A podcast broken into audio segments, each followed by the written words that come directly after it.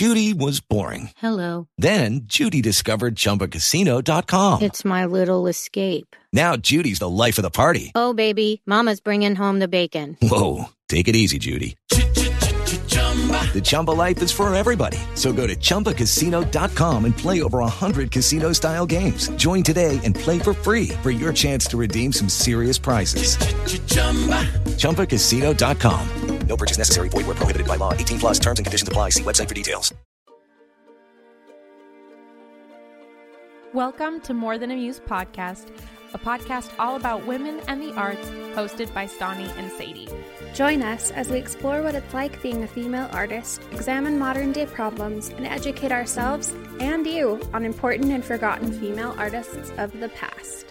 Hello, everyone. Welcome back. This is More Than a Muse podcast, and my name is Sadie. And I'm Stani, and welcome. I'm excited to talk about this one because the Elvis movie has been everywhere. Yes. Did you get the chance I to watch it? I didn't. I could not find a way to log into HBO Max, and Ah. I got lazy and didn't want to start a free trial. That's totally fair. I did finally watch the movie in preparation for this Mhm. episode. I, I don't know why it took me so long to watch it, but well, I, I'll talk about why it took me so long to watch it. Anyways, but it was a good movie. I had issues with it, but it Yeah. was good.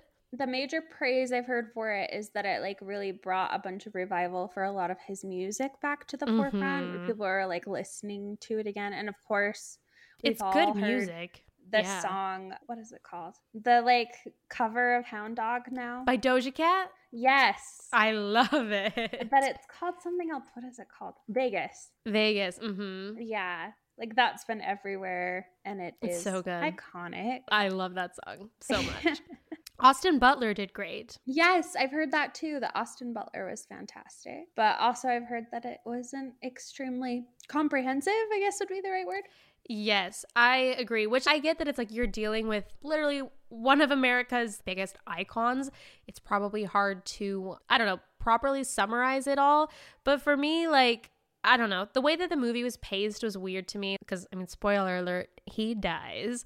And uh, almost like the leading up to that and like his mental struggle, I don't feel like that his fall wasn't captured enough for me. That Hmm. almost like I didn't really feel anything when it's like showed that he died. I don't know. It was just kind of weird. Also, I just have my issues with Elvis and as you will hear later on in this episode of why I have my issues with Elvis. And I just feel like they didn't really do a great job of, you know, dealing with that. And I I get it. Like obviously the movie was made to honor him and show just how much of an impact he had on American culture and Yeah. obviously that cannot be denied and he was an amazing entertainer.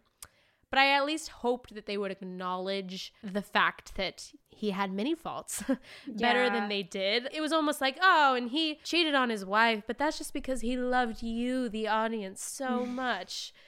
At least that's kind of what I felt from that. And like, oh yeah, like he had drug problems, but that was just because he was chasing the high that he felt from you, the audience, that he loved so much. And I was like, listen, this might be true. Well, it probably is true, but like, I don't know. Like, I'm like, we got to be a little critical. Like, he made a lot of bad choices here. I mean, he might have his reasons for it, but every bad person has the reasons why they do the bad things. Anyways, Exactly. And it doesn't always excuse the things that are being done. yes, exactly. Yeah, I agree. I will say I am like truly shocked when I started doing this research. Like I figured Elvis probably wasn't like the greatest hero of the world, you Mhm. know? Like a guy in music. In the rock and roll time yeah, period. And like I was expecting to see some stuff, but actually realizing like some of the major issues he had. So Mhm. I found this one article and I'll probably bring it up a little bit, but I'm sure you will when you talk about Priscilla. It was by Daily Mail and it's called The King's Troubling Obsession. Elvis could have had any women, so why was he only able to form relationships with virginal girls? Um, it was by David, I think Leaf is how you would say his name. And Okay. it was published in March of 2010, so quite a while ago. But it talked about like his relationship with his mother, his relationship with a young woman named Jackie Rowland, who I didn't brought up, but she was only 14. And then Priscilla, who was also extremely young, other like really young fans that he had relations Mhm. with. and just kind of what those relations were like, like his obsession with virginity. And it was just all very odd. And then what shocked me even more is that I went down to the comments and there's people saying, Poor Elvis, why are people so intent on destroying his reputation by revealing dubious, salacious information? Mm-hmm. I don't believe any of this story. Let this man rest in peace. I don't like this story about Elvis. He's not here to defend himself, so I'm not going to believe it. I'm not going to take the word of the women who left him. Mm. It's so sad that these hugely talented entertainers seem to have so many insecurities and demons buried deep inside them. Don't ever compare Elvis to that. In the 50s, times were different. Even well before that and in different No, cultures. no, no, no, no. Times were no. We've we've learned better. That's what times were different. They're not that way anymore because we realized how, How bad gross it was. And even back Yes. then. Anyway, and then youngsters already knew who they were going to marry or were married at a very early age. I was deeply offended by this story. Elvis was a man. He had status and power and money, and not to mention he was sexy as any man alive. He just fancied women and young women. He was hot blooded and just wanted to feel loved and wanted. That, my friend, Mhm. is the truth. Oh. Like literally comments upon, upon comments upon comments, and it was just like, what the heck? Like, have we learned nothing? I mean, I guess like this was 12 years ago, but like, okay. Also, I don't know about the whole like, don't speak ill about the dead. It's like, why? I don't know. Maybe that's an unpopular opinion. And like, sure, you should be respectful of people, but the whole like, he's not here to defend himself.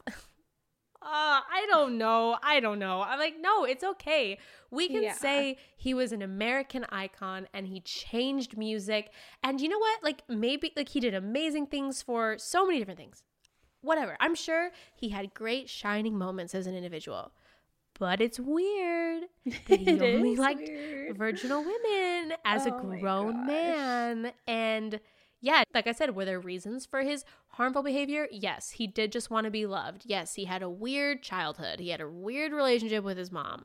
Yeah. He like I'm sure he was put under a lot of pressure from the movie. I think that was like the main point was that like his management totally screwed him over, took advantage of him. Like of course that has negative effects on a human being. But like no, we still get to point out the ways that he treated women and he did not treat them good. Agreed. And it reminded Grr. me so much, you know, the new Nine. We did Yes. um, an episode with her a while back, but she Mhm. posted a recent TikTok talking about this book that she read. I'm going to see if I can find the cover. TikTok on desktop is not fun, pals. Just so No, you it is absolutely not. oh, it's called Why It's Okay to Enjoy the Work of Immoral Artists. Oh yeah, uh-huh. I saw that video that she did. It was really interesting. I'll have to post it when we post the episode. Mm-hmm. But it was like a really interesting. I can't remember everything she said in the TikTok, but that like it's okay to enjoy works of art and like music and everything by people who are really crappy because art is okay for it to exist within and outside of a person. It doesn't like morally harm you to like look at a piece of Mhm. art that was done by someone who is a scummy human being. You know, like it's not affecting you personally. in and that way. especially when they've passed on, it's like they're not even benefiting monetarily from it anymore. Like exactly. they're they're dead. Yeah, agreed. So I think that that's a very good point. That like it's okay to enjoy it. Like it's okay to look at Picasso's art in the museum and be like, "Wow, you know, that's really moving." But I think that like the difference is like whether or not they're still benefiting personally from it and whether or not you're contributing to mm-hmm. their actions that they continue to have. Yes, exactly. Anyway, we kind of talked about that in our Men We Hate in Our Music episode, but I feel like Mhm. Elvis kind of belongs on that list. Yeah, now I I mean, like I said, I love Elvis music. He has a great voice. My favorite Christmas song of all time is Blue Christmas by Elvis. It just Yeah. it brings me joy. It makes me happy. But yeah, I'm adding Elvis to the men I hate in music. And I don't know. I don't know if that's a hot take at this point, but sorry if you love Elvis. be. but you know, I know that there's a lot of people who really idolized him, and I mean, to be fair, he was super sexy. Um, I guess. I mean, first off, Austin Butler. I mean, I know he got a lot of crap on TikTok, but like that man is hot. Okay, like he's just so hot. And also, like at the end, it like showed Elvis. You know, pictures, and videos of Elvis. I was like, yes, Elvis was hot. Like even you know now, like that is a good looking, sexy man. But he was a very, very attractive man. that's all. I mean, and very talented. Whatever. Blah blah blah. I'll give him that. well, I guess should we start off by talking about who Elvis was? Yes. Take it away. I mean, hopefully all of you No. who yes. but I mean, you probably don't know a lot about him. Um, if Mhm. you do, there's that movie you can go and watch with Austin Yeah. Butler. Although we did just say that there are some parts of it that you should take with a grain. But I think it does do a good job, like telling where he came from. You know, That's it. good.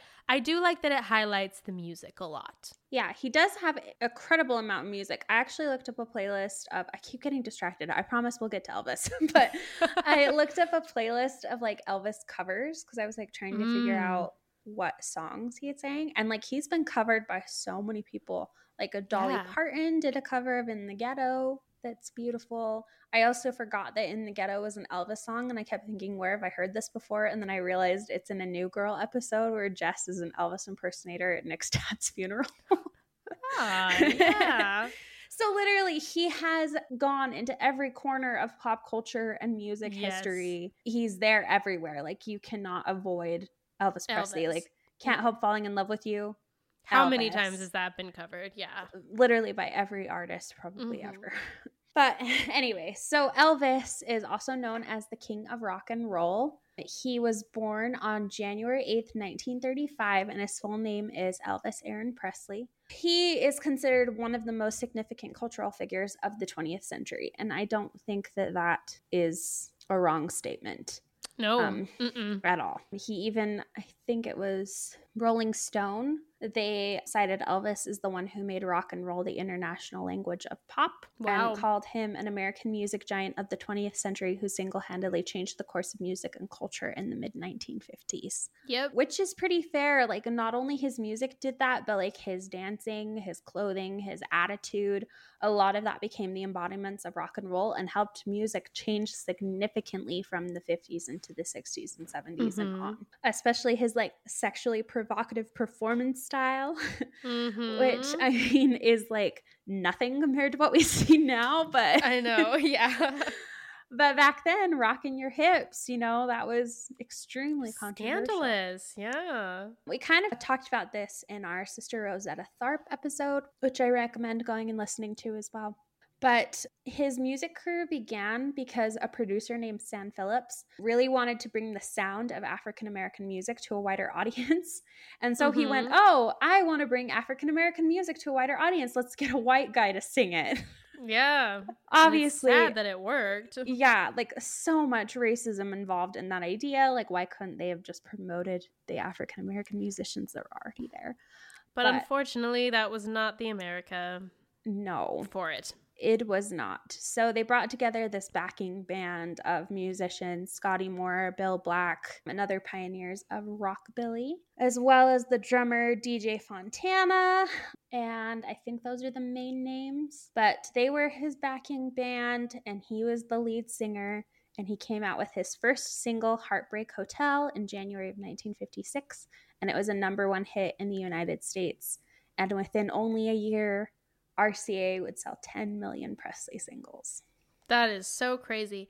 You know, one thing that the movie I think focused on a lot was at least from my perspective, I feel like it did do a good job to highlight the fact that he was just singing like, you know, music that black people were creating, you know. At least from my perspective, if someone disagrees with me, then that's totally fine. But from my perspective, I think that it really, really tried to show like this is where he came from and that was the neighborhood he grew up in. He grew up with that kind of music and like that's definitely what inspired him. And the movie also kind of portrayed him as like maybe not like a champion of the civil rights. I don't know if he was like an activist, but was all for it. You know what I mean? Yeah. Um and like had very, very personal relationships with like BB King. And there's a moment in the movie where he's like, No, BB King is the real king of rock and roll, not me. And I mean, if that's true and that's like something he genuinely said, I do think that's a good thing, you know, that he knows Yeah. really what inspired him and like where his music came from. But like I said, only if that's accurate. I don't know if it is. I know, I, I agree. It actually does say in here, though, that he was considered really controversial and considered a threat to the moral well-being of the white Yes. American youth Mhm. because he did carry the sound of like Of- African American music. and that's what the movie really focused on is kind of Mhm. like that outrage of it, which I didn't know that was a part of it. So that was, you know, interesting for me to learn. Kind of funny too because he became such a major figure they decided to throw him into films too. I actually haven't seen any of his movies. Have you seen an elvis movie? No, I have not. i, I haven't either but he was in love me tender which came out in 1956 it's an american musical western film. And then also he was in a bunch of movies in the late 1950s and early 60s jailhouse rock which i think Mhm. is where the song comes from right I think that's kind of like what they use the movies almost like to promote his music as well. Okay. Because Mhm. then he was also in Blue Hawaii, Viva Las Yes. Vegas. These are all titles of his music Song. as well. Yep. Something that's kind of crazy is that he actually got drafted into military service in 1958. Obviously, I'm sure he didn't really want to go, but he served in the United States Army from 1958 to 1960 and was one of the most well known names in the world of entertainment when he left. So, kind of crazy that he was in the, The m- Army. The movie kind of portrayed it is that like they kind of purposely had him be drafted because first off, they didn't want the controversy of him being like a draft avoider, whatever the term is. Oh, and also like because he was such a controversial figure, that would almost like make him like a good American boy and give him favor in the public. Gotcha. If that's true. I mean, fair point. yeah. But man, worked. it would have not worked out very well for them if he would have died, or was not a great place to send someone. No, No. Anyways. But obviously, like he was fine. He came back. And then after some of those movies that he recorded after, he did take a seven year break from live performances and then returned in a special edition, like comeback special on Mhm. television that was known as just Elvis. But he came back in 1968 to the screen and then also had an extended Las Vegas concert residency and then toured very successfully for a very long time. Then he did a concert in Hawaii that was broadcasted across the world via satellite, which is where I assume a lot of his popularity from in Hawaii comes from. I know that he's mentioned a ton in Lilo and Stitch. Mhm. like probably one of my earliest introductions to Elvis. to Elvis. yeah. Yeah. However, like you mentioned, he had a lot of prescription drug abuse. He also dealt with a lot of unhealthy eating habits, and his health declined very dramatically, very quickly. There's pictures of him in his later years where he's almost unrecognizable. He gained a lot of weight. He was dealing with a lot of health issues. And so he passed away at only the age of 42, which is really Very sad. young. Um, It was in his home that I think is still standing today, Graceland, which is 13 acre estate in Memphis, Tennessee. Mm-hmm. His daughter owns it now, I believe. Yeah. And he sold over 500 million records worldwide. He's the best selling solo music artist of all time Crazy. and was very commercially successful in many genres, including pop, country, rhythm and blues, adult contemporary, and gospel. He won three Grammy Awards, received the Grammy Lifetime Achievement Award at age 36, and has been inducted into multiple music halls of fame, holding several records, including certified gold and platinum albums, the most albums charted on the Billboard 200, the most number one albums by a solo artist on the UK album chart, and the most number one singles by any act on the UK singles chart. Wow. And then in 2018, he was posthumous, posthumous, how do you say that? After his death, he was awarded the Presidential Medal of Freedom. wow. So I mean, we cannot deny Elvis made a huge contribution. I know, like a dramatic and very influential. And of course, there's way more about his childhood, his early rise to Oh, fame, yeah. and the rest of his career. If you want to look up more of it, you can. on your own Yeah. Absolutely. But today, I mean, we've been recording for like 20 minutes now, but the meat of this episode is the women behind Elvis. yes. And I I want to make this like ongoing series of like the women behind male icons. I've read Elvis's wife's Priscilla Presley, her memoir, Elvis and Me. I read it years ago and I kind of looked up summaries of it in preparation for this episode. Pattie Boyd, who was married to Eric Clapton and one of the Beatles, George Harrison. Yes. Basically, the women behind these men have amazing stories as well. And a lot of them are artists. Some of them aren't, but a lot of them are. So, yes. like I said, this is going to be an ongoing series. So, if you have any recommendations for, Agreed. you know, male icons and, you know, any women that you're curious about, this is something that I hope that we revisit a couple times a year. And one of the things I love about it is that, like, when you say the women behind someone, it could be like the women who supported him, who helped mm-hmm. him get mm-hmm. there, the women who influenced him, yeah. or the women that are like hidden behind him that we don't pay attention to. You know, yes. it's like so multifaceted. There's so many ways to look at it, and there's so many women behind every single like icon mm-hmm. So 100%. Well, without any further ado, finally, the first person that I want to talk about is Big Mama Thornton, which I like that the movie. Sorry, I'm going to keep referencing this movie for the rest That's of the episode. That's okay. I'm glad. But I just watched it. So I do feel like the movie does a good job at at least paying homage to Big Mama Thornton because I was reading an article that Rolling Stones put out.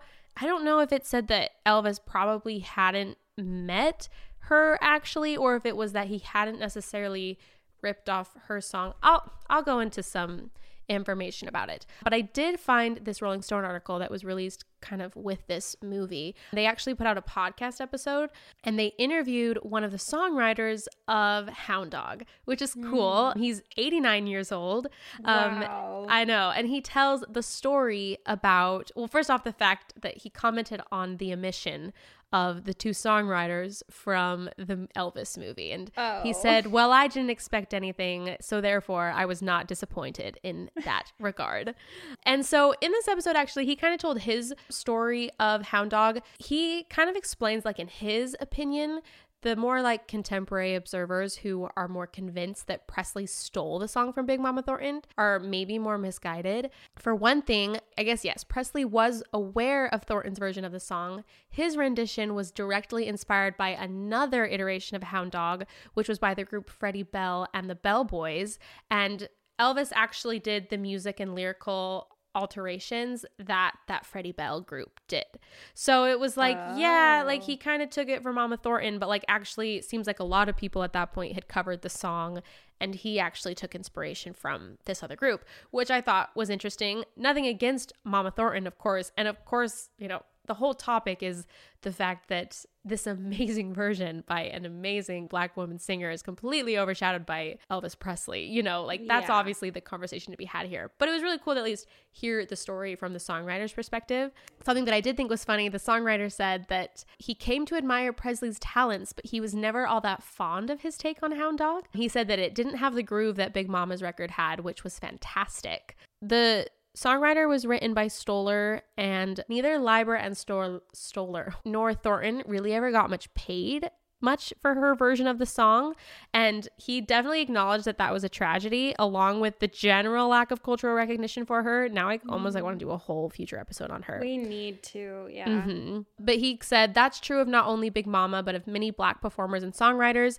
And he said though that him and the other songwriter did on occasion send her some funds that they had received from the song, which I think is cool. Good. Yeah. Uh huh. And then also to kind of, I guess, from his opinion, as far as like charges against Presley about like cultural appropriation, he said that they would be more appropriately leveled at Pat Boone, who did definitely take Little Richard's version of Tutti Frutti. And he said Pat Boone didn't really love the music. He was just trying to make a buck off of it. So, mm. kind of suggesting that, you know, like Elvis made this music because he genuinely loved it and like this was the music that inspired him. But if you look at other artists at the time, Pat Boone being one of them, he was absolutely just doing it to make money. Yeah. So so how did this work? If two people wrote the song and then multiple people were covering it, did like mm-hmm. multiple people have the rights to perform it in different ways? Like I think so. I mean, copyright law must have changed a lot, yeah. you know, at this point because you would think that they would be like millionaires from that song and like maybe they are,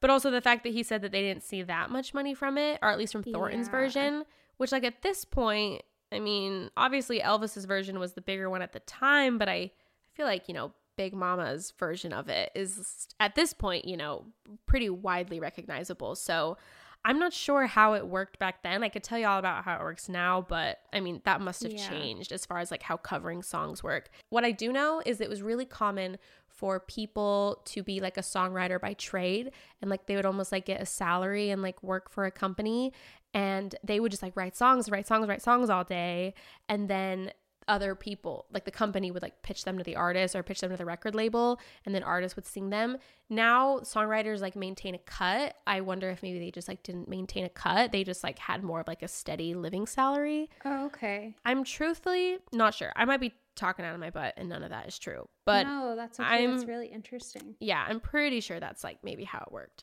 But a brief summary of Big Mama Thornton. So, in 1939, when she was just 13, her mother actually died of tuberculosis and she had to leave school. So, she really had barely attended any school and she had to find a job. And she ended up just cleaning a local tavern. And the story goes that the tavern singer got so drunk one night that he couldn't perform. So, Thornton grabbed the opportunity, convinced the owner to let her sing instead, and that begun her career as a blues singer. A year later, she was working on a garbage truck when singer and entertainer Diamond Teeth Mary, the half sister of one of, I guess, Thornton's main influences, Bessie Smith, heard the 14 year old singing as she passed by on the truck, and she was so impressed that she ran after her to tell her of an upcoming audition to win a spot on Sammy Green's Hot Harlem Revue, which, what a name. Um, Yeah, and then Thornton was soon traveling with the revue all over the South, singing, dancing as well, and, as well as playing harmonica and drums.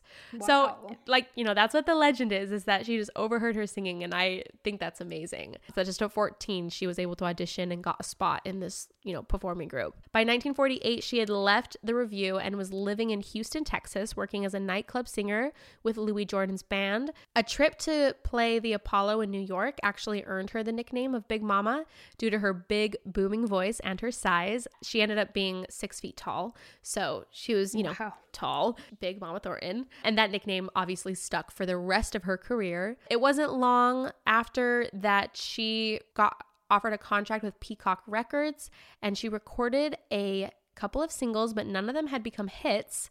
It was during this time, though, that she first worked with the band leader Johnny Otis, and it was on this fateful day in 1952 that Otis was working with the now 25 year old trying to work on some new material that hopefully would finally give her a long deserved hit, and that was Leiber and Stoller. Apparently, when they met her, they were so inspired that the song came almost straight away. Big Mama got up and she just blew everybody away. She was such a blues singer, which is what Leiber told in an interview. And he said, We looked at each other and decided to take off immediately. And we jumped in Mike's car and headed for his house. And I'd say about maybe halfway to his house, I had already gotten about 50% of the lyrics to the song. And we landed, and Mike went to the piano, and I started yelling, You ain't nothing but a hound dog. And it all came together in about eight or 10 minutes. That's awesome. So, what I love about that story is just the fact that this iconic song, it's not like they wrote it and then, you know, Big Mama Thornton happened to make the cut. Like they were so inspired by her and her performing that they jumped on it and they they wrote the song in 8 to 10 minutes and it's now like one of the most iconic songs in rock and roll. So,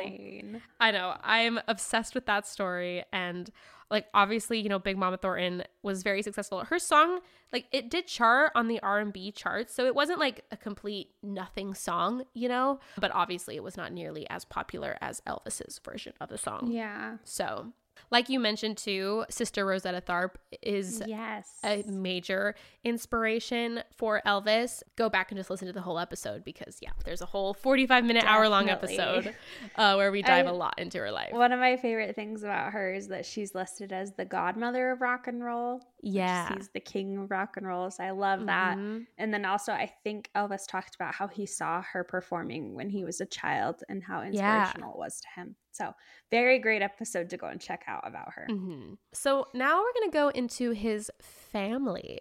Gladys Presley is his mother. So I saw this quote briefly about his mother. So while Priscilla was Elvis's wife and the only ma- woman he married in his lifetime, it was his mother, Gladys Presley, who truly had his heart. So what happened is Elvis is technically a twin, but his twin brother was a stillborn. And mm. so I think because of maybe this, you know, his mom really loved Elvis and they had a very, very close relationship. Like he was a huge mama's boy. Like they loved each other. According to Eric Wolfson, who wrote a biography about Elvis from Elvis in Memphis. Gladys once said that when one twin died, the one that lived got all the strength of both. So, in a sense, I think she saw Elvis as two sons rolled into one. So, I think that's why they were very, very close. She actually ended up dying pretty early in his age. If the movie is correct, what happened is when Elvis went away to war, she was like so overcome with worry and sadness that he was gone that she did not do healthy habits and she drank a lot and then she ended up passing away um, from that. So, um, very sad. There is a kind of more a funny quote that their relationship was sweet to the point of sickly. Elvis and his mother had a secret language all of their own, which involved a number of pet names both for each other and their favorite things. Elvis was known for talking and baby talk to his mother, a habit he continued for the rest of his life, according to one of his girlfriends, Linda Thompson. Yes. So I actually read a huge interview by her and Uh-huh. there was a ton in it about like his relationship with his mom and how like uncomfortable it made her. Oh, Um yeah, because like he ugh, they were just kind of gross, which is not something you like want in a boy and his mom, you know what I mean? It does not it honestly it sounds like it was an abusive relationship, but in like Ah. a emotionally stunting kind of way where like yes. she just smothered him and like controlled every aspect of his life and like Mm. one of the most shocking things i didn't put it in her section because it was about his mom but she was there when his mom died and um oh. he was like come in you like you have to come in and see see her like come see her she's in the music room and linda was like i didn't want to see her like i had never seen a corpse before like i wasn't interested in visiting her but he was Yeah, like no, she loved you like you have to come see her and then they went in and the casket the top was glass Oh. and she talked about that she thought maybe it was because they were worried that Elvis would be touching his mom too much and that it would like mess her up because she'd already been like Oh. embalmed and everything. So they like covered it in glass so he could look at her, but he wouldn't like touch her.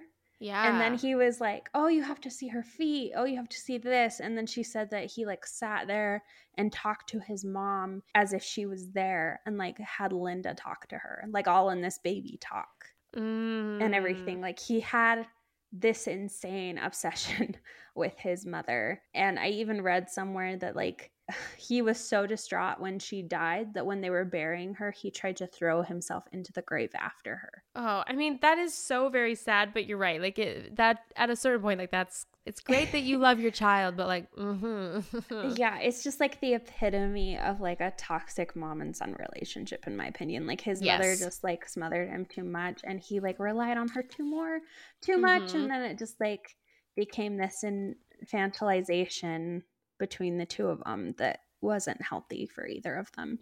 absolutely not. Oh, I'm Yeah. glad that yeah you found that interview. Um, it was really weird, actually. No. well, continuing into the weird. So his only wife was Priscilla Presley.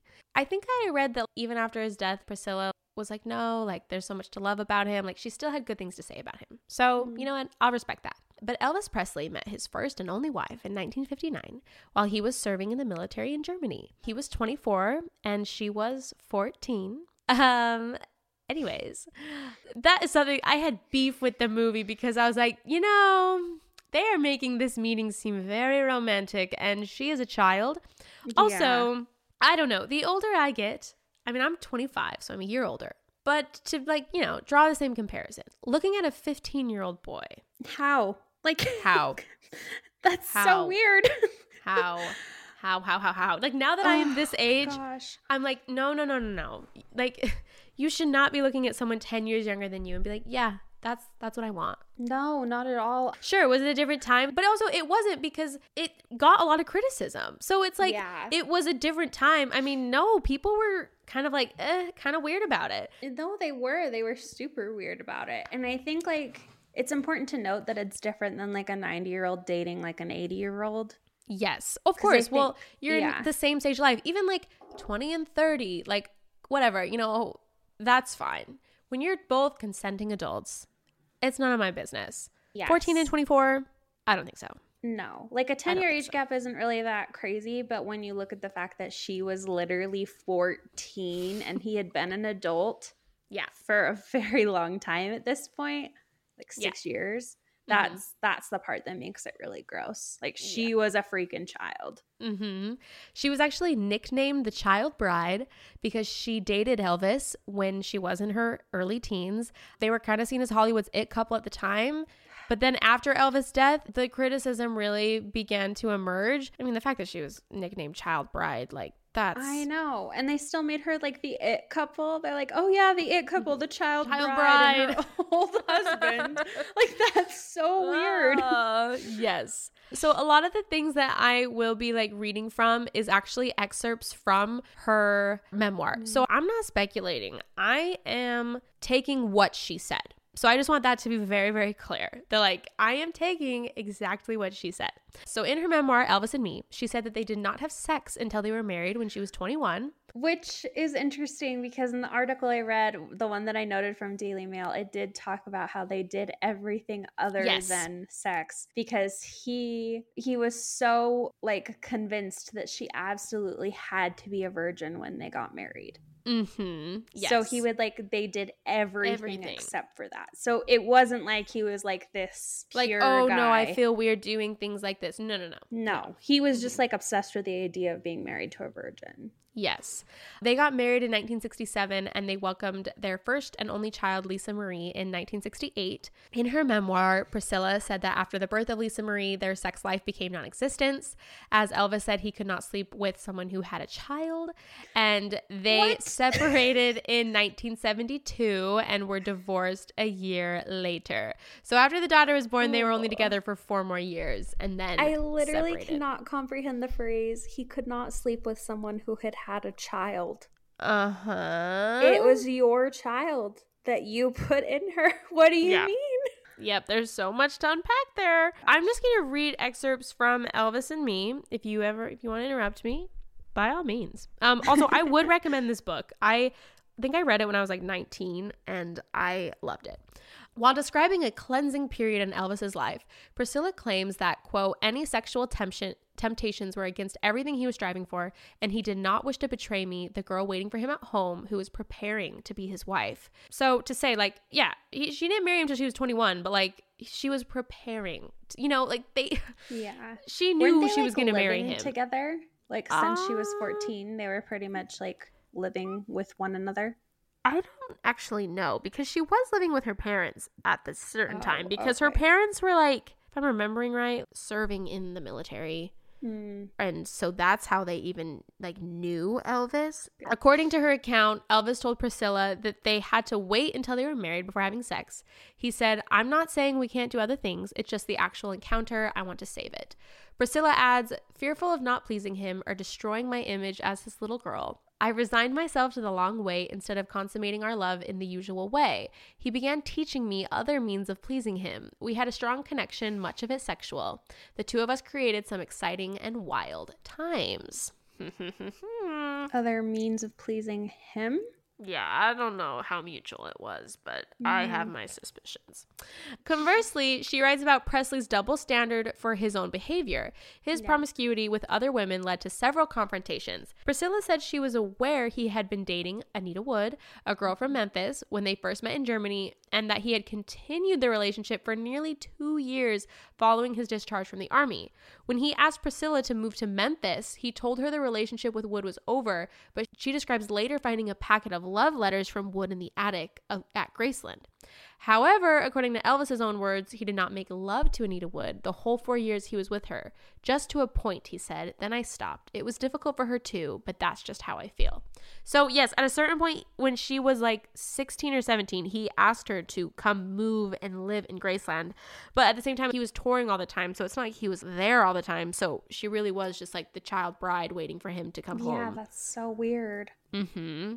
Out of the many women that he was involved with, the one whom Priscilla felt that the relationship was most threatened by was the actress singer Ann-Margret, who co starred with Elvis in the film Viva Las Vegas.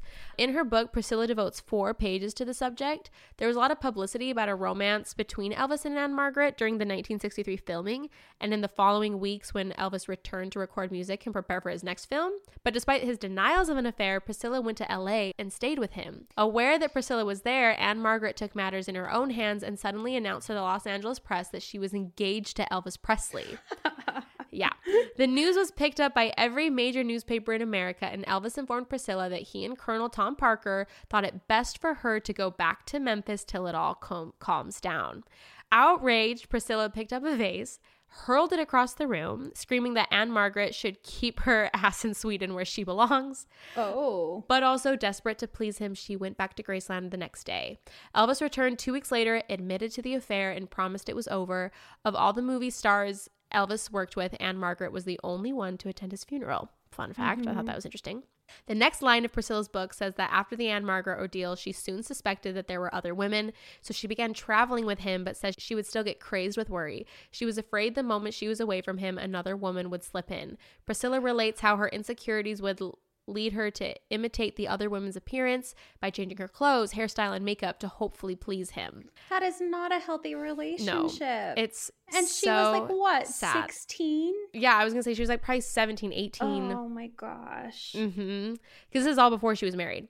If she forcefully challenged Presley on her suspicions that he would threaten to send her home to her parents. So yeah, one She such was a child. yeah, she was a child. Um, One such confrontation over Shelley Fabares, Fabres, I don't know. That was another Presley film co-star, led to a screaming match where he told her to get out, bags packed, and the bags were packed. Chauffeur was ready to take her to the airport. Elvis changed his mind at the last minute, and she willingly stayed. Elvis and Presley were married on May 1st of 1967 in Las Vegas. She wrote that being called Mrs. Elvis Presley sounded better than a live-in Lo- Lolita, which I mean, Oh if you're nicknamed after Lolita, I mean. Yeah, like what the heck? Uh huh. Or teen heartthrob are the other labels given to her by press. After the wedding ceremony, Frank Sinatra's private jet flew them to their Palm Springs, California home. Being the romantic that he was, he carried his new bride across the threshold singing the Hawaiian wedding song, then carried her straight to the bedroom. After a second wedding reception at Graceland for friends and Memphis locals, Elvis and Priscilla went to his ranch near Horn Lake, Mississippi, where they locked themselves away for several days of much needed, privacy. However, the press and curate and and other fans lined a fence on the property's perimeter and stood on the tops of cars to take photos. So, That's so awkward. yes.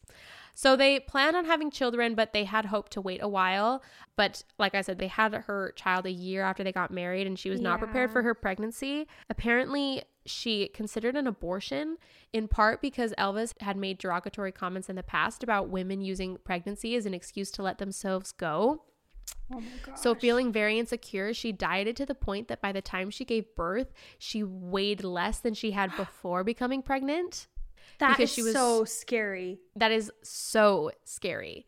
What is interesting is during Priscilla's pregnancy, she and Elvis made love passionately until she began hearing rumors about Elvis and Nancy Sinatra, his co-star in the film Speedway. I've like heard that like I don't know, men are like people can be super into their partners being pregnant because it's like a whole different woman. You know what Yeah. I mean? Which is weird because he had issues after she was pregnant, but like while she was pregnant, it was okay. I That's don't know. Interesting. Um, like, I can't have sex with a woman who's had a child, but while she's pregnant, it's fine. I don't know the rules. Um, but when Priscilla confronted Elvis about the stories about Nancy Sinatra, he dismissed them out of hand, telling her she was being overly sensitive due to her condition, which was pregnancy. Um, Six months into her pregnancy, Nancy Sinatra actually telephoned Priscilla and said she wanted to give her a baby shower. Interesting. Priscilla was apprehensive about such a request, obviously, coming from a woman that she hardly knew, but Elvis convinced her to accept the offer. So she went along with it, and she and Sinatra got along well together. Everything seemed fine until a week later when Elvis informed Priscilla that he needed time to think and wanted to trial separation. Yep, devastated. All she could say was, You've got it. Just tell me when to leave. She lived in agony for days, just waiting for him to make up his mind. But he changed his mind without ever saying a thing. Two months later, their daughter Lisa Marie was born in Memphis on February 1st of 1968. After years of personal unhappiness to the due to the state of his career, for a long time his triumphant return to a live stage brought new vitality to their marriage. However, the renewed stardom with regular touring around the United States and appearances in Las Vegas meant he was away from his family more and renewed the problem of other women in his life. When Elvis suggested Priscilla cut back on her visits to see him, it only added to her anxieties. Things got worse when she returned to their Palm Springs home and found a number of letters from girls showing that they had obviously been been there. This is a trigger warning for sexual assault. So skip 30 seconds if you don't want to listen to it. Priscilla Presley does admit that she had two affairs of her own, and the up and down marriage was irreparably broken down by 1972. The last straw came when Elvis, possibly having heard of the second affair with her karate instructor, uh-huh. Mike Stone, uh, he forced himself on her in his Las Vegas hotel room, telling her this is how a real man makes love to a woman. And then also during this time, he considered a hitman to kill Mike Stone, but ultimately did not follow through. So oh that is the separation of then they got divorced. That's pretty much all that the book I mean, hold on. The book said a lot more about their marriage yeah. and their relationship. And honestly, just like after I read that book, I felt sick. I felt so much love for this woman because like she just was groomed. Like this is what grooming is, yeah. you know? From 100%. 14, she was just made and taught how to please him and how to like give him what he wanted that like she could not imagine a world without him and was almost like at his, his whim, right? Like when mm-hmm. he's like, mm-hmm. "Oh, we're separating, we're leaving." And it was just like oh, she was just waiting for him to make up his mind. And there was just so many bizarre patterns. Like, like I said, like he wouldn't have sex with her. I mean, I think it's like once he had her and she was his wife and he, you know, took her virginity, like, I don't know. he was yeah. done with her. It's so gross. What I thought was interesting is another book I, I don't know if it came out or if it was attempted to come out against Priscilla after she put out her memoir because obviously like this memoir caused a bit of controversy because she was like oh, exposing sure. him rightfully but the memoir described her as like promiscuous and like being very promiscuous as a teenager and that like her family planned this all so that she could be famous too and like blah blah blah blah blah blah blah but she actually sued the author for like defamation and they won so, anyways, it just it breaks my heart all that she went through. I would 100% recommend her book Elvis and Me because you read a lot about her, of course, and her life after, but I do know that she still like wished him well. They maintained a relationship on and off until he, you know, passed away to some degree. But anyways, that book is the reason why I hate Elvis. So, yeah. I know in the article from Daily Mail too, they also mentioned the fact that he would give her amphet- amphetamines to stay up all night long Ugh. so that they could like do stuff, even though she had to go to school the next day because she was there still was, in school. there was so she, much stuff yes. that was bad and wrong. And then also, like, he the giant beehive hairdo and the heavy eye makeup was the look that like he kind of he made liked. her have. Yes. And it was because it was like heavily inspired by how his mother looked when she was a teenager. yes, I remember that. I remember yes. that. So, um it was not a good not relationship. No, no, no, no. Not at all. And just to prove that, now we get to talk about all of the women that he dated as well. Yeah, um, some of them before and after, and some of them during. Yes. We're going to take a quick break just to spotlight one of our new favorite women artists. Have you seen any previews or anything for the Netflix film Moxie? No, I haven't. Okay, well, I've got to shout out one of our previous episodes. If you haven't listened to our Riot Girl episode, oh, do it. Oh, yeah. And then go watch this movie. It is so cute and charming and so fun. I literally watched it tonight. It's about a girl in her high school and a lot of like sexism and misogyny is going on. And then she finds a bunch of her mother's Riot Girl zines and like photos and bikini kill posters and everything in her closet. Oh, I love and that. Yes, and she gets inspired and she starts this zine for her school called Moxie and leaves it in the girls' restroom as an anonymous zine and it gets like really popular and she like starts this like feminist club on her campus and like helps all these girls like come together and like stand up for what they believe in. It's so cute. Oh, and that is excellent. It's yes. directed by Amy Poehler. Ah, okay. Who okay. we adore and she actually stars in it as the mom which I really, Oh. really loved. So it was just so sweet. Yeah, Moxie. It's a comedy drama film directed by Amy Poehler. It has a bunch of like teenage stars in it. I think it's really cute if you wanted to watch it with like your junior high, high school aged girls. Okay. Yeah, it does talk about like rape and like sexual harassment and stuff like that. So it's definitely for like older girls, but it is PG 13. So Okay. Definitely for teenagers. Oh, and it was But it like was released just a year ago. Yeah, it came out in 2021. But it's literally like the Mm. cutest thing. Like you'll love it. There were moments that I was just like, yeah, like Riot Girl inspiring new generations, you know. like, it was just so cute and so good. So I love it. Okay, Yeah. cool. That's amazing.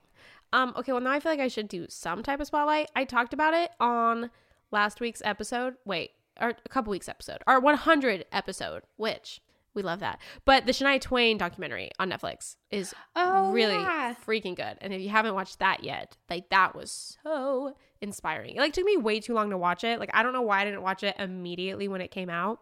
But as you were talking about Elvis, like made me think because I think she is still like the best selling like female solo act of all time. I Love didn't that. realize that Shania Twain was like that big. And so I'm like, oh cool. Elvis is like the one thing standing in her way. I'm like, Shania Twain, you're still alive. Let's get to work. We gotta beat him. Anyways, it was really real. amazing and Oh inspiring. my gosh, I love Shania Twain. I remember like listening to so much Shania Twain growing up. Mhm. Like her We Up need to- album. Yes. Yeah.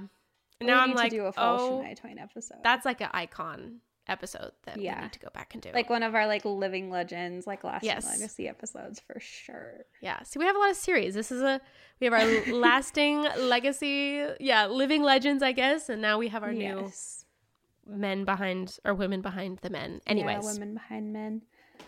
So fun. Anyways, so there you go. Things Uh, to watch instead of Elvis. yes. All right, now back to the show. So, one of his main girlfriends, I think you mentioned her name, was Anita Wood. Um, There's Mhm. actually a bunch of stuff about her. I found like this long interview on Elvis.com. It's an Australian website that's like the official Elvis Presley fan club. But they did this long interview with Anita Wood talking about her relationship with Elvis. And it was kind of annoying because they kept asking her the same questions over and over again. And I could tell she was getting irritated because in her responses, she was like, well, I've kind of already told you this, or I've kind of already said everything. But they would be like, tell us about Elvis's humor. Now tell us about this. Like, was he a good kisser? Like, it was all this Mm. stuff just over and over again about him, which I think is a little irritating. But yes, I guess it is an fair. Elvis fan club website. So, anyway, she was born Anita Marie Wood Brewer in 1937. Her nickname that Elvis gave her was Little, and it's kind of a popular name. So, he called her Little throughout all of their relationship. And then Hmm. also, Little Bitty was another nickname for her. I don't know if that was specifically from him or another one It was from just a people yeah. in general. But she ended up marrying an NFL football player named Johnny Brewer later in her life Oh, after cool. her relationship with Elvis. So I think it worked out well for her, which is good. They met in 1957 because she was on a top 10 dance party on radio television in Memphis. It was like Mm. this dance show that they had every Saturday, and teenagers would come and dance, and she was the one who introduced the songs. It reminds me a lot of like hairspray. That's what Yeah. it sounds like. But Elvis was a huge fan of the show. One Saturday after the show, he had his friend Lamar Fike call her on the phone and ask if she wanted to go on a date with him that night. And she was like, Oh, I'm sorry, I already have a date with Jimmy Omar, so I can't go. And he like freaked out on her, like Fike did. He was like, You won't break a date to go on with Elvis Presley? Are you crazy? Like, he just got so mad at her. And she was like, Well, I don't believe Elvis would like it if I did that to him, if I had a date with him and I broke up for someone else. So I'm sorry, I can't do it. I already have plans. Oh um, my goodness. Yeah. So he got really angry. He hung up the phone and she thought she'd never hear from him again. And she actually admitted that she wasn't like a huge Elvis fan at the time because she didn't know his stuff very well or anything. But later he did call again and she didn't have anything going on. So she was able to go. That same year, Elvis referred to her publicly as his number one girl. And they did Mm. date for quite a while. They dated from 1957 to 1962. Yeah, wow. Um, this part kind of makes me sad. She did get a contract to work as an actress for Paramount Pictures, in her interview, she said, Well, I won a Hollywood Star Hunt contest, you know, and I was supposed to go make a movie in California. And I did go to California when Elvis was out there. Um, and then Elvis came home first, and the picture was getting ready to go into production. And Elvis called me on the phone and said, Little, I miss you. I want you to come home. And I just said, Okay. I gave up the picture and everything, and I went home, and he met me at the airport yeah, I just gave it all up. It didn't really mean a lot to me. You know, my parents had always wanted me to be an entertainer because God had given me a voice and I did sing and I liked to act. I enjoyed that type of thing. But really and truly, I just wanted to get married and have children and be a normal person. Well, with Elvis, you could never be normal. I found that out right away pretty soon. And it was the furthest thing from being normal with him, but I didn't really care about those things. So when he wanted me to come home, I came home. I just gave it up. And he, oh my gosh. Yeah. Left her. I know. She was like really, really certain that they were going to get married. While he was in the army, he sent her letters. He told her not to show them to anyone. So I don't know what was in them, but like he was very secretive about the letters he sent her. Mm-hmm. She actually did find out about Priscilla while he was overseas, but he kept telling her Priscilla is just a child. She's only 14. Oh, so he he knew that. Okay, well Yes. that's good. It's good that he knew that she was a child. He was aware that she was a child because he said it Oh. over and over again. oh, okay, so that's fine. Um, she found a letter while she was in California, one of the times where she went out to visit him, and it was pressed into a book in the library outside of his bedroom. And in the letter, it said, Please call my dad. I want to come over. And if you call my dad, I know he will let me come. He will listen to you. I miss you. And it was mm. from Priscilla. And so Mhm. he came into the house and she said, What is this letter? Who is this? This Priscilla? You said she was just a child. And he got so mad because I found the letter. He took me and he shoved me up against a closet. He was so mad at me, just livid because I had found a letter. And I will say, moving forward, there is trigger warnings throughout all of this, probably for like for multiple of his partners for physical abuse as well. ah, He had a temper, and there were times with all of them where I think it lists that he got physically abusive. Anyway, she was mad about how he reacted, and so she got on an airplane, went back to Memphis, went straight to Graceland, and then walked in the door, and the phone was ringing, and it was Elvis. She didn't want to talk to him, but he kept calling. And so she answered the phone and he said, Little, please don't tell anybody about this. This girl, again, she's just a child. She's a 14 year old child. It means absolutely nothing. She just wants to visit. It means nothing. And if you tell anyone, I'll get in a lot of trouble. She's just so young.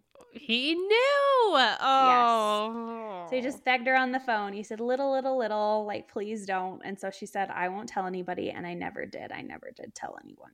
Oh my gosh. And then it kind of goes on about like he dumped her, obviously. She didn't talk a ton about that. And then she said she got married in 1964, but Elvis had already been married by that time and had his daughter, Lisa Marie. Mhm. this part, this has got to be like the biggest slap in the face from an ex I feel like you can have.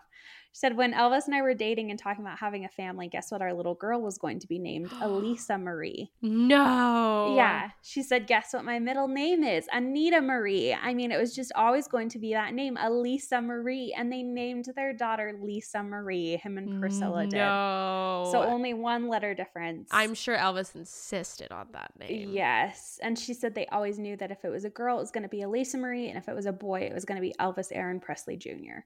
So they had just, they had talked about kids' names. Like, Yeah. she for certain thought that they were going to get married and have children together, which is just Crazy. really sad. Anyway, like I said, she was an actress and a singer. She recorded for ABC Paramount throughout the 50s and 60s and also worked for the Andy Williams TV show. And she's Mhm. also an uncredited vocalist with Williams on the Hawaiian wedding, wedding song, Ke Kali Hmm. Nu Ai U, which is a Cool. top 15 hit. So she also has written a book or was the subject of a book. I'm not entirely sure. She was involved in the writing of a book. It's Mm. called Once Upon a Time Elvis and Anita Wow. just talking cool. about their relationship and everything. So if you want to learn more about that, then there's that book you can read. So the next one is also one that you mentioned, Ann-Margret Olsson. She was born in April 28th of 1941 and is a Swedish American actress, singer, and dancer. She had a very like successful career, and I feel like if you actually look up a picture of her, you'll recognize her. Mm, okay, cool. But yeah, she was actually billed from the beginning of her career as the female version of Elvis Presley for like her salty, vibrant contralto voice. It's Like people really thought that she was the embodiment of a lot of things that Elvis represented. She had a top 20 hit song in 1961 and a charting album in 1964, and then actually had a disco hit in 1979. and then has also released gospel and Christmas songs. Mm. Um, but she insisted that their affair was more than just a display of Hollywood lust. She described them as soulmates because they spent every waking moment together when they were filming Viva Las Vegas, and they met up in secret once the shooting had finished as often as they could. And she wrote in her memoir that other commitments kept the pair of them from staying together forever. oh, his um, wife? Yeah. Commitment? she later revealed in an interview that she desperately wanted to remain with her for that he desperately wanted to remain for her with her forever. At the time, Hmm. Elvis was in a long-term relationship with Priscilla Presley, but while he was filming in Las Vegas, Priscilla was home in Graceland doting on the star. But when she found out there was hell to pay, Priscilla herself wrote in her memoir, like I said, she launched into a violent rage, threw a vase across the room. Very fair, by the way. yeah, absolutely. Um, Ann-Margret remembered in her memoir, we continued to see each other periodically until we had dated for almost a year, and then everything halted. We knew that the relationship had to end and Elvis had to fulfill his commitment. But wife. that's not what Elvis wanted in the long run. Instead, he wanted to marry Ann-Margret. Anne mm-hmm. Margaret revealed in 1994 that Elvis's wish was that we could stay together. Behind closed doors, Elvis and Ann-Margret discussed marriage and the next step of their relationship, but it wasn't meant to be. Hmm. She said, We both felt the current and electricity that went straight through us. It would become a force that we couldn't control. The pair stayed in distant contact for a long time until the unimaginable happened. She had married after that, but she had a residency slot at Las Vegas. And Mm. every single morning of her show, Elvis sent her a bouquet of flowers in the shape of a guitar to wish her luck wow. throughout her entire residency every single day. And that actually ended up being the reason that she found out about his death because she went to perform and she didn't get a bouquet of flowers from Elvis and then got a panicked phone call from his road manager who told her that he had died. Oh, so they like definitely maintained something interesting. Yes. Like they stayed very much so in touch. Like he sent her flowers. I think it just kind of shows that like Elvis yeah had a lot of problems with monogamy and like was kind of willing to tell women anything. There's no way that he could be that he wanted to marry all of these women. You know what I mean? Or maybe he Mhm. did, but like you can't You can't. more than one. Yeah. No. like that's not how it works. Anyway, but that's why she was one of the only Hollywood friends to attend his funeral because she believed that they were Mhm. soulmates, you know, throughout their life Yeah. and that they would have gotten married. She's been in a ton of movies. She was in State Fair. I've seen her in Bye Bye Birdie Oh, Which is actually kinda funny, because it's about a famous singer. So Yeah. and then she falls in love with him. So it's very fitting, actually. and that was made a year before she actually recorded with Elvis, Elvis. Las Vegas. Uh, because I feel like that character in Bye Bye Birdie, like the famous person, was like inspired by Elvis. I think it totally was. I, Mhm. yeah. Anyway, I love that musical. me so- too, actually. Yeah, and it's a great movie. So that stars her. And then she also was in The Cincinnati Kid, Carnal Knowledge, The Train Robbers, Tommy, Magic, The Villain, The Return of the Soldier, 52 Pickup, Newsies, Grumpy Old Mhm. Men, Grumpy Oh, Old. Men, Any Given Saturday, Taxi, The Breakup, and Going in Style. Very successful career. She's also won five Golden Globes Award, been nominated for two Academy Awards, two Grammy Awards, a Screen Actors Guild Award, six Emmys, Wow. and she actually ended up winning an Emmy, but for her guest appearance on Law and Order SVU, Love it. right? At least she got an so Emmy. Interesting. Um, and then in t- 2005, CBS actually did a mini series that included the story of her affair with Elvis Presley during the filming of Viva Las Vegas, where she was portrayed by the actress Rose McGowan Mhm. and then also provided the voice of a fictionalized version of herself in the Flintstones 1963 way. episode. Oh, Yeah, that's fun. I know. So super interesting. But I think if you want to learn more about their relationship, she wrote a lot about it in her memoir. Cool. So the next one is Natalie Wood. This one's kind of interesting because she was not as charmed by Elvis as many of the others, which was kind Ah. of interesting to read about. She was very intrigued by him in the beginning. He was 21 and she was 18. And she asked for her co star Dennis Hopper in Rebel Without a Cause, the movie she was starring in, to introduce them. hmm So they would go to movies, but he would buy out the entire theater to see a Hmm. movie. I guess that's one way to not be interrupted if you're Yeah, famous. if you're famous. Yeah, absolutely. Just buy out the whole theater. And her sister even said that that's not what she was used to. So she was kind of charmed by like the The extravagance. extravagance. Yeah. Which I mean, like, it would be hard not to be, right? Like, Absolutely. I would fall Yeah. for that. I Definitely. know, I'd be like, wow, he bought the whole theater just to see a movie with me. Mhm. She also really didn't like his mother, though. That was kind of one of the early reasons that caused some problems in their relationship. Yeah. Elvis was really starstruck by her. She was a former child star. She was in Miracle on 34th Street, actually. Ah, okay. And so he had seen that when he was a boy. He was only a couple years older than her.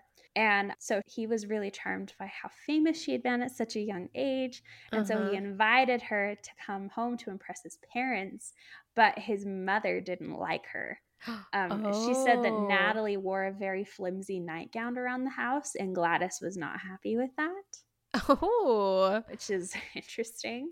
And then she also found his relationship with his mother troubling, which me too, because his mother would say, like, come and sit on mama's lap.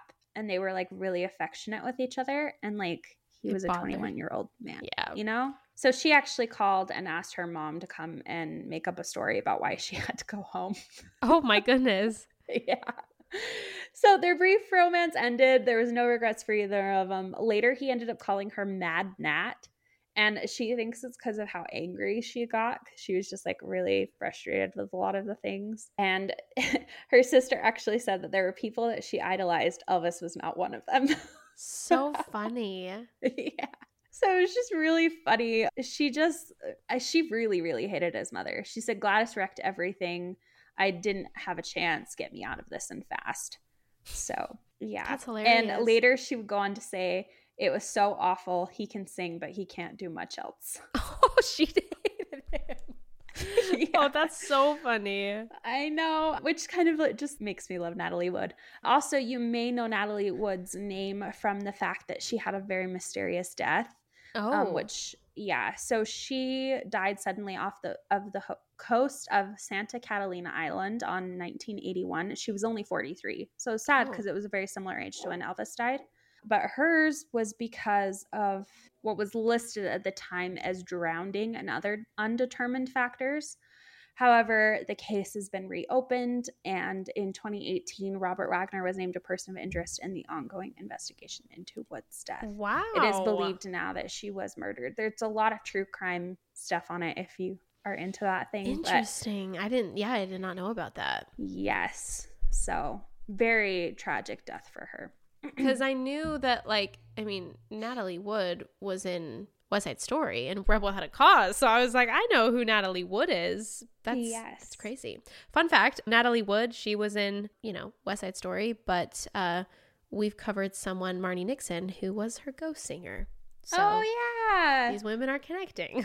Yeah, cool. There you go. Another episode to go and check out. mm-hmm. We've only got two more. So Linda Thompson, um, born in 1950, she was an American songwriter, former actress, and also a beauty pageant winner. Mm. She began her acting career on the Hee Haw Honey American television variety show, Cool. and then also is most famous, of course, for her relationship with Elvis Presley before she ended up marrying the Olympic decathlon champion Caitlyn Jenner.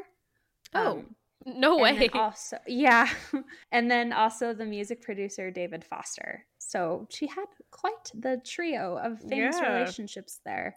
She was with Elvis right after his split between Priscilla and him. okay. So um, he spent the next four and a half years after his divorce with Linda. Oh, okay. She was named Miss Memphis State University and then was the third runner up in the 1970 Miss Tennessee pageant, which is the preliminary to the Miss America pageant. Mm, okay, cool. And then she went on to be Miss Tennessee Universe in 1972, which was known as Miss Tennessee USA. So she was invited to go to the Memphian Theater, which he rented out after midnight to screen films because she was this, you know, Miss Tennessee Universe. Yeah. So they invited her to go, and that's where she met him. Miss Rhode Island was her roommate. And so they were both living in Memphis, and they went to the theater and were introduced to him properly. She also has a book.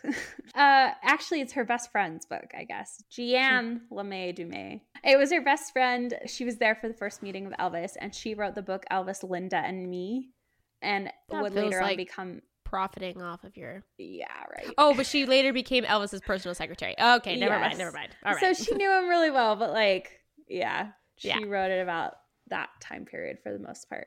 So, like most people, I'm sure growing up in Tennessee at that time, she was a huge Elvis fan. She imagined that she would never get to meet him, and yet she did. And her friend is the one saying this. And she really, really cherished the moments that she had with him and Linda. She said, I always in my heart felt that it was fate, destiny, whatever you want to call it, that first brought me and Linda Thompson together as roommates at a beauty pageant in Puerto Rico. She was the one that was Miss Rhode Island. Mm. It was only six months after the divorce, so that's kind of a little iffy in my opinion, but whatever. he wasn't the last one to do that. No, no, He definitely wasn't the first. Bonding over their shared beliefs in a higher power and their love for gospel music, Thompson moved in with Elvis at his Graceland home only months after knowing one another. They were loyal to each other for a considerable time, but in 1975, Ah. what, three years later, he started dating Mindy Miller on the side, which prompted Thompson to leave him. Ah. It was also during this time when Elvis stopped taking care of himself and had like that huge downward spiral. Mhm. Um, Linda ended up saying that there were times when he was very, very difficult. There were a lot of heartaches, and he exhibited a lot of self destructive behavior, which was very difficult for me, you know, watching someone I loved so much destroy himself. She actually would go on to be like a really successful songwriter. She would write hits for major artists like Whitney Houston, Celine Dion, and Barbra Streisand wow. yeah, writing ballads like I Have Nothing and The Power of the Dream. But she was really offended with the recent biopic release of Elvis Presley because she felt completely erased from his history.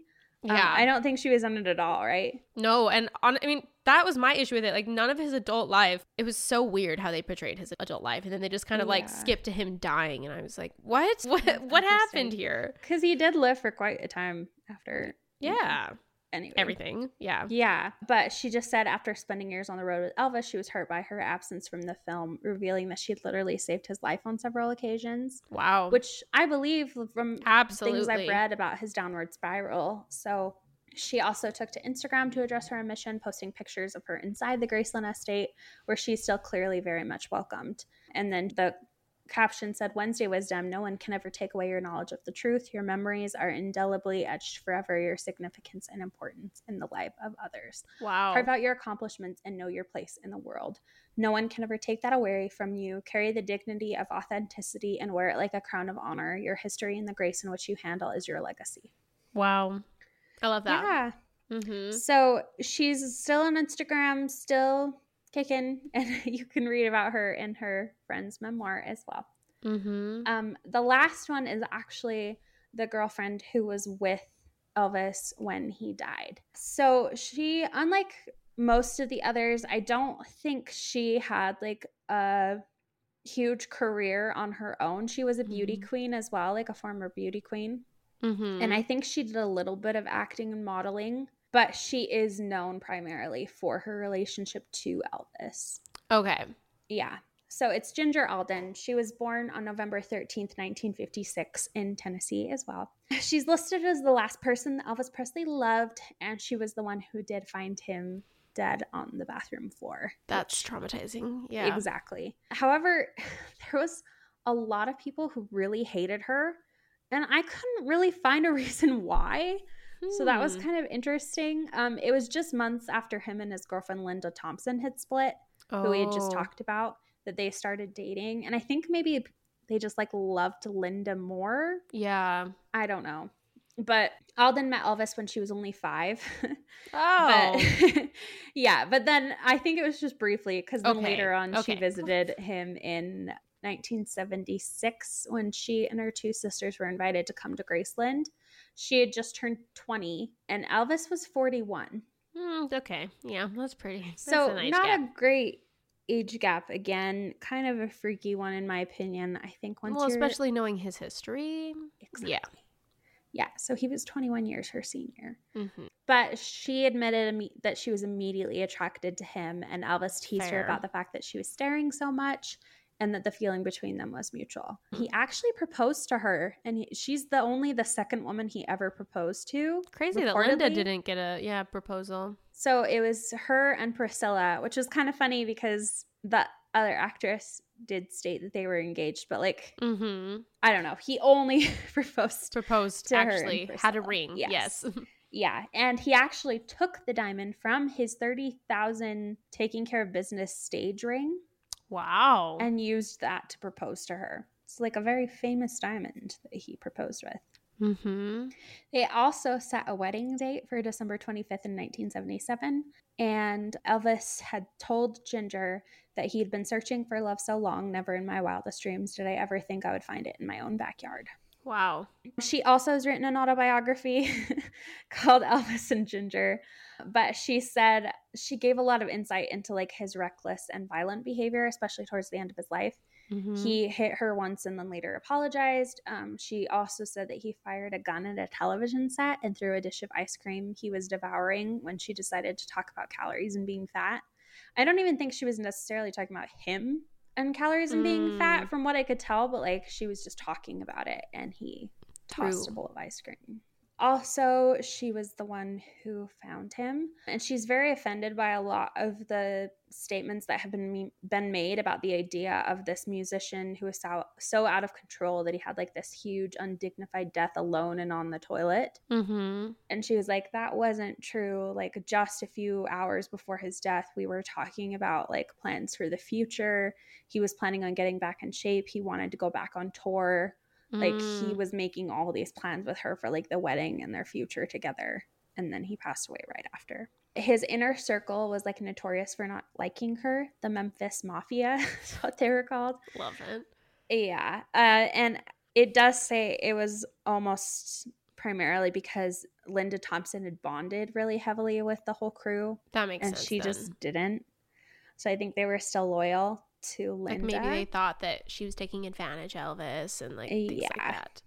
And that's kind of what they said. His uncle Vester actually told the press after her Presley's death that the family wasn't interested in her because she took advantage of Elvis's name mm-hmm. and went as far to say that Ginger Alden is now dead as far as the family concerned. We don't even recognize her as a human being. Oh my gosh.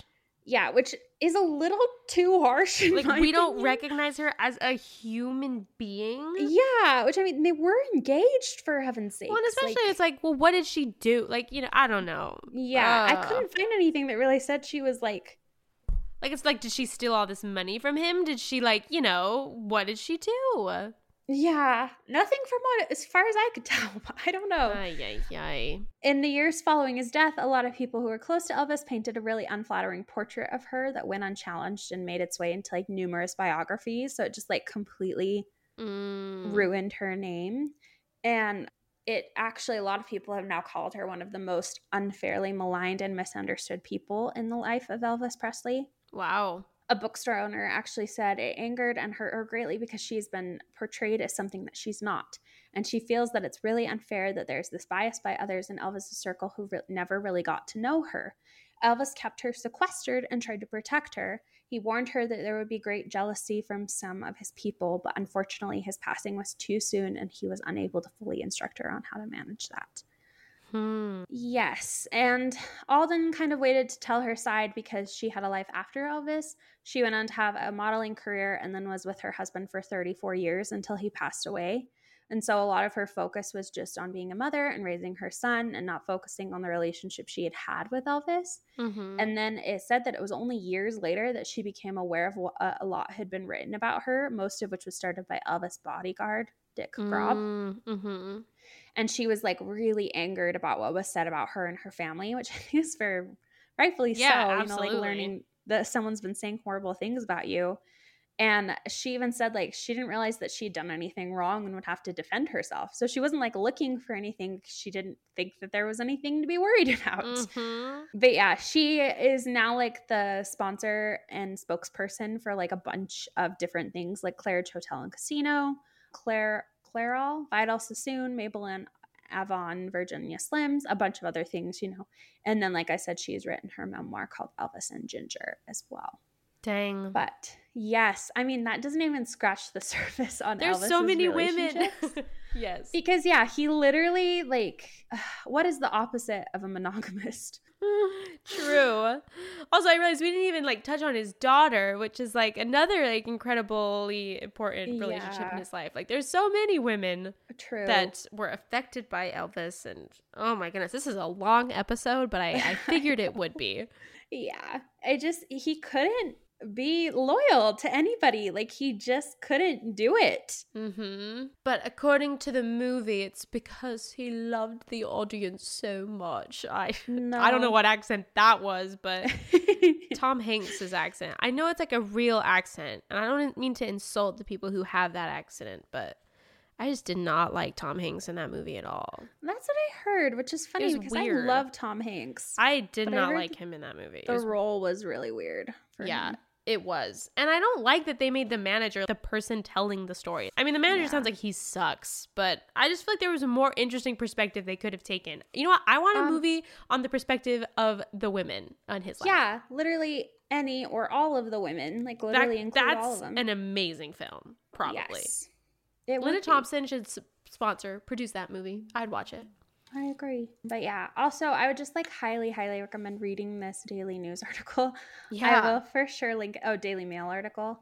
It was just interesting. Like it talks a lot about like relationships he also had with his fans. Mm. Um like that he would have his manager and his agent like bring young fans in for him and then they would like have a night together. But like he wouldn't have sex with them. He would just do everything else. Cause like I said, it really sounds like he was very obsessed with virginity Mhm. and then he would just like slip hundred dollar bills into their school books and like send them out the door. Their school books. I was gonna say school books. Yeah. Yes. So Um, it's just like a really interesting article to read about like just a lot of the other things that had happened that don't get covered as often because they're not pretty and they're not charming and they would not make a beautiful biopic movie but you know what that's the truth Yeah. so Well, sorry, this is not an uplifting podcast episode, but it is important to tell people's stories behind the icons, especially when the icons mistreated them. Like this. agreed And I'm glad that, you know, these women did go on to have lives after Elvis, and thank goodness for that. Yes, they did. Like all of them had extremely successful careers all on their own. Successful and I think it's a great relationships. opportunity. Yeah, Mhm. to look into a lot of the movies that they were in, the songs that they produced, the books that they've written. Like it's Yeah. a great option to support a lot of these women and just remember that as the Elvis movie continues to gain popularity, that there's more to the story than a Hollywood film can show you. Absolutely. Which is usually the case. Usually the case. Yes. Well, thank you for listening. Thank you for being here. If you like the podcast, leave us a review, share it with your friends, sh- share it with your Elvis fans. I dare you. Um, and let us know how that goes. And we'll be back next week with another episode. We will. Thank you and good night. Thank you and good night. Thank you. Thank you very much. To quote, isn't that Elvis Presley's oh, thing? Oh yeah, that is Elvis. Thank you. Thank you. Thank, you very, much. Should I do it in my Elvis impersonation? Oh yeah. I don't. I don't have one. Never mind. Anyways, you just talk week. really deep and mush all your words thank together, you. right? Thank you. Thank you very much. Perfect. Okay, Goodbye.